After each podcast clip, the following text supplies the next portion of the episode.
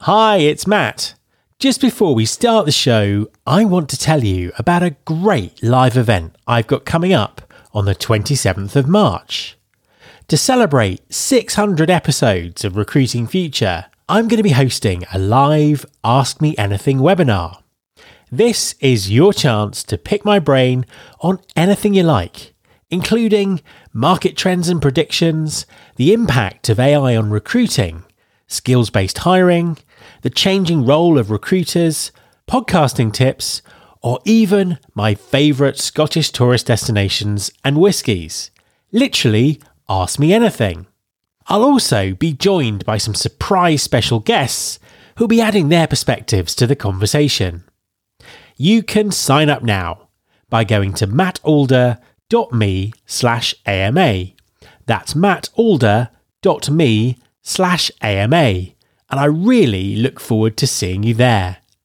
That web address one last time mattalder.me slash AMA. Before we start the show this week, I wanted to let you know that the book I've co authored with Mervyn Dinnen is now available for pre order. The book is called Exceptional Talent and looks at what companies are doing to attract, hire, develop, and retain the very best people for their business. The book starts shipping in May, but you can reserve a discounted copy right now by going to bit.ly slash exceptional talent and using the discount code FHRET20. That's bit.ly slash exceptional talent and the discount code FHRET20. I'll also put that information in the show notes for this week's episode. There's been more of scientific discovery, more of technical advancement and material progress in your lifetime and mine than in all the ages of history. Hi everyone, this is Matt Alder. Welcome to episode 81 of the Recruiting Future podcast. It's always great to get feedback about the show, so a big thank you to everyone who's got in touch recently. I've decided it would be fantastic if there was a place where we could all discuss the issues that come up in the interviews and find out what people's opinions are.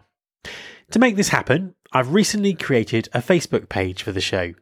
You can find it by searching for the Recruiting Future podcast on Facebook or by going to www.facebook.com slash rfpodcast. For this week's episode, I thought it would be interesting to get the perspective of a global HR director. My guest is Graeme Cook, who's global HRD of ground engineering company Keller. Graeme has worked all over the world in his career and shares some fascinating insights in an interview I know you're going to enjoy. Hi, Graeme, and welcome to the podcast. Hi, Matt. Good to be here. So, could you introduce yourself and give us uh, a little bit of background about, about what you do? Yeah, so I'm Graeme Cook. I'm a Group HR Director for Keller Group PLC. Keller Group are a geotechnical engineering company, around 10,000 employees covering 40 countries. My background is mostly upstream oil and gas. I'm a native of Aberdeen, Scotland, but spent the early part of my career with uh, a global oilfield services firm called Schlumberger with those guys, I worked uh, and lived abroad in West Africa, Middle East, Asia, and in the UK. And I spent 10 years with them. The early part of my career was in finance, doing various controller type roles. And then they offer a system of borderless careers and they moved us across product lines, geographies, and functions. And for the last 16 years, I've been doing senior HR roles. That's interesting. And I obviously want to talk a bit more about what you're doing at Keller and HR and all that kind of stuff. But but but to start with, um, what's it like to have um, moved around globally like like you have? What um, you know, what's the reality of a global career and what's the reality of um, you know, doing HR on a on a on a global basis like that? Global HR is uh, a fascinating thing, and I think it's something that's really helped shape and define my career over the years. Um, the reality is there's a breadth of complexity, a breadth of diversity, but quite often challenges and opportunities are, are actually identical no matter where you work. What I would encourage any young person considering their career is to, to try and find a, a stage in their life when um, when a when a global opportunity could emerge typically that's earlier in someone's life, but what you'd be amazed at is what it can lead to and the types of opportunities that people are, are willing to give you a try at, having proven yourself on, on those diverse markets. What was the most interesting market that you worked in? That's a great question. Um, no two are the same. Um, I think Asia in the late 90s was a really challenging time. For, for those of you old enough to know, there was a sort of currency crisis that, that really started in Asia in the sort of mid to late 90s. I think it was around 97, 98. And what we saw was a massive drop in the financial markets that kind of went well beyond anything we experienced, I think, here in Europe in the, uh, the late 2000s and you saw the effect it had on society. We were living in Jakarta, Indonesia at the time, my wife and our two young kids in those days, and um, the, the, the social deprivation that caused, the economic uh, problems it caused, was was actually very compelling, and I think that will live with me probably for the rest of my career. Really challenging times, but. It does shape you. It does build some resilience, but uh, it's also helpful to keep those kind of social problems in, in context when you're leading a business. And so for for someone who is doing some kind of talent role that involves, um, you know, that has a global aspect to it, that, that are working across markets, um, markets they may not have um, worked in before, markets they may not have even visited. What do you think are the key things that, that they should think about um, when when having a, a kind of a global focus? Yeah, I mean, I think I think again that's a good question. There there are different types of challenges. So if you're working perhaps in, in the real emerging economies of the world, like like West Africa, like perhaps East Africa, some parts of Asia, um, people come to work for different reasons.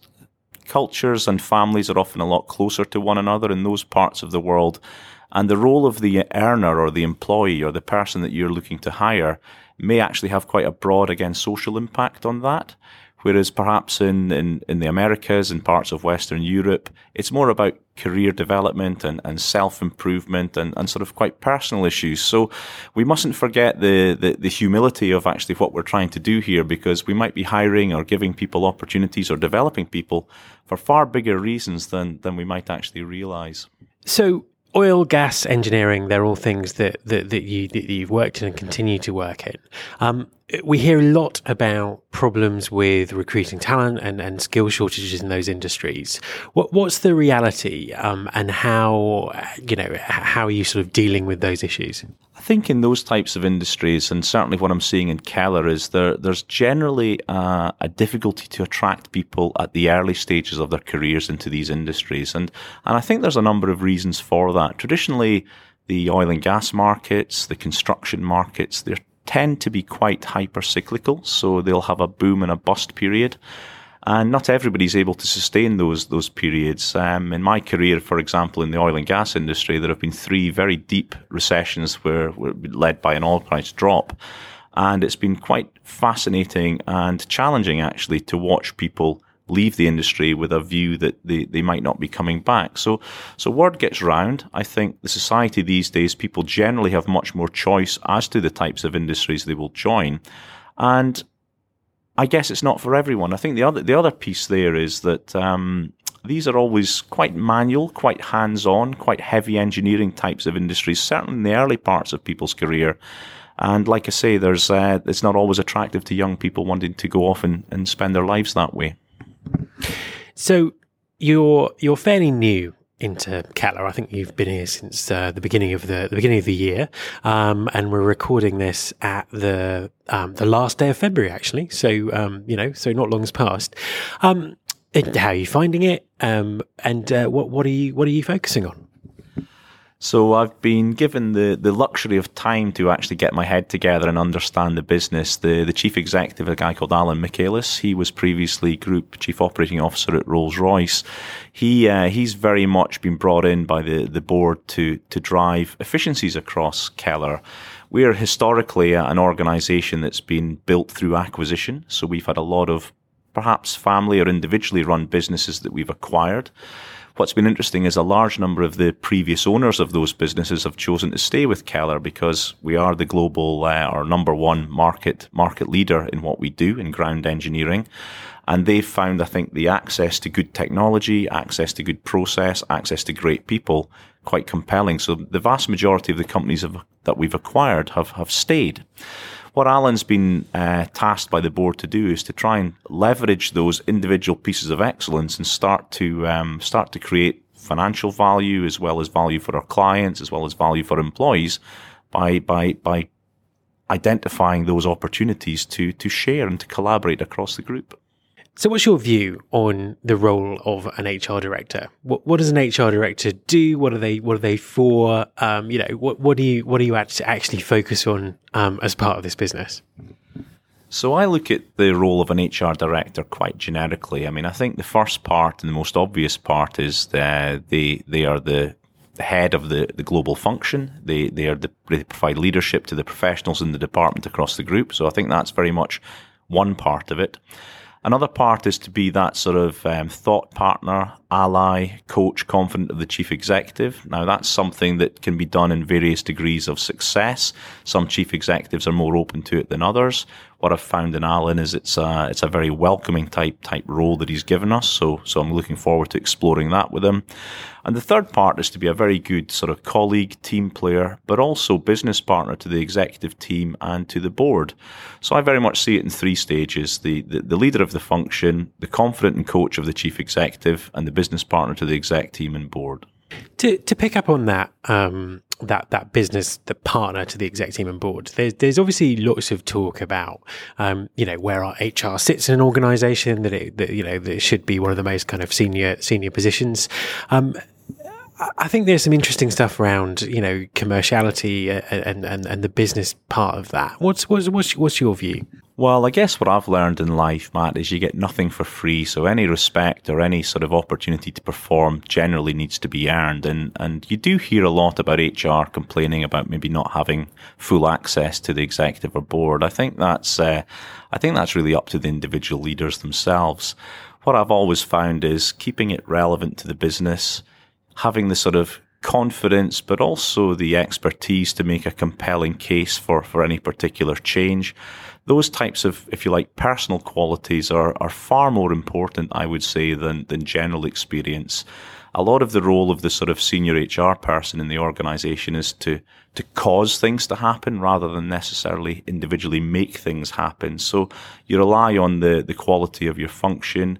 You rely on the culture of the organization you're working in, but most importantly, you rely on the compelling arguments that you make to your business partners, your teams, and your executive to move things forward. We have sort of lots of talk on the podcast um, about the, the future of HR, um, how technology is, is, is evolving things, how it might be sort of enabling some of the things that, that you're talking about. What's what, what's your view? Where um, where's the where's the profession going? What does innovation look like? Um, and does technology play a play a role in that? Yeah, there's no question in my mind technology plays a massive part in the future of HR. I mean, I think I wouldn't I wouldn't say that exclusively. I think that the caliber of the people that we're able to attract and develop within the profession is is actually probably more important than that. But what I've always found in the the sort of functions I've been able to lead is is trying to allow technology to take away some of the, the core transactional work that the function has to do. There's no escaping it. But the more we can make that efficient, the more we can have our professionals spending time on higher end activities. That's typically where you, you start to see value being created, not only for the business and, and their leaders, but also for the function itself. Everyone wants to grow their career generally, is what I've learned. And giving and providing access to people to do that is generally a very positive engagement thing. So, you, you said earlier in the interview that your original background was in finance, um, and obviously now you're in HR. Um, how did that transition come about, and um, what was it like? Yeah, that's something I've been asked from time to time. I mean, what I would say about initially working in finance and latterly in HR is uh, often when you're in the finance position and you say no, people say okay, and when you're in HR, you say no, they say why. But that's uh, that's something that I've had to get used to over the years. But but seriously, I mean, the opportunity came around when I was with Schlumberger. I've spent broadly half my career with Schlumberger globally, and they they lead or they develop their talent through what they call borderless careers. You essentially move people through product line, through through geography, through through function, towards general management. And if you're reasonably good at what you're doing within your home function, they will ask you to to move across. So I was given the opportunity to move in HR. And I think what I found is I actually really enjoyed it. I enjoyed the diversity of it. It was a time where finance was uh, becoming a little bit narrow. Uh, things like Sarbanes Oxley and, and very strict compliance regimes were, were emerging. So I found I was being a little bit boxed in in terms of my personality preferences, the types of things I like to do. So I was given the opportunity, and uh, the first job was to do a, a, an integration of two companies, one that we'd acquired by, by Schlumberger, and uh, I found it fascinating and felt I'm going to spend a bit more time doing that. One of the areas I found has been helpful is the commercial background, is the international background as well, and I think that's possibly given me a slight advantage in terms of career opportunities that have emerged thereafter, Matt. You mentioned the um, almost the sort of the generational problems in, in your industry with um, aging workforces, the, the challenges of getting um, you know uh, young young people into in, into the industry. Could could you sort of tell us a little bit more about that? And then you know it'd be great to know what your advice would be to um, you know p- people who are facing the same issues. Yeah, I definitely saw that in my previous industry in oil and gas, and I think if anything, it's probably more pronounced here in uh, in, in ground engineering and construction what I, I, think I think most of sort of senior and executive management are starting to get to grips with the whole millennial piece, and and that's certainly going to be a feature in the sort of people strategy that we put together for Keller. I don't think it's as distinct as uh, as we might think. I mean, what what I found when engaging with young people here in Keller and previously in my other companies is the thing that they want more than anything is to be really well led they want to be given access to opportunities. They want to be inspired. They want to learn. So I think the culture of any organization that has a sort of crew change type, type agenda ahead of it is just really focus on your culture, focus on your leadership, focus on your engagement. And I think we'll find that uh, these millennials will actually respond quite openly to that.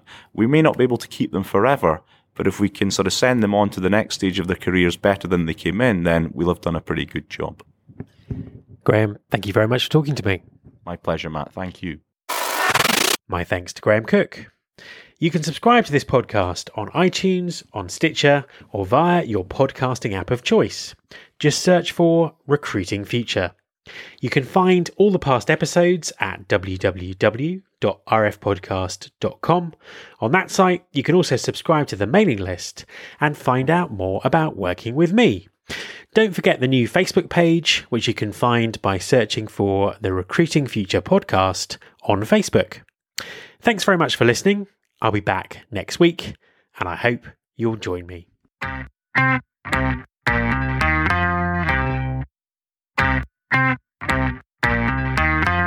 This is my show.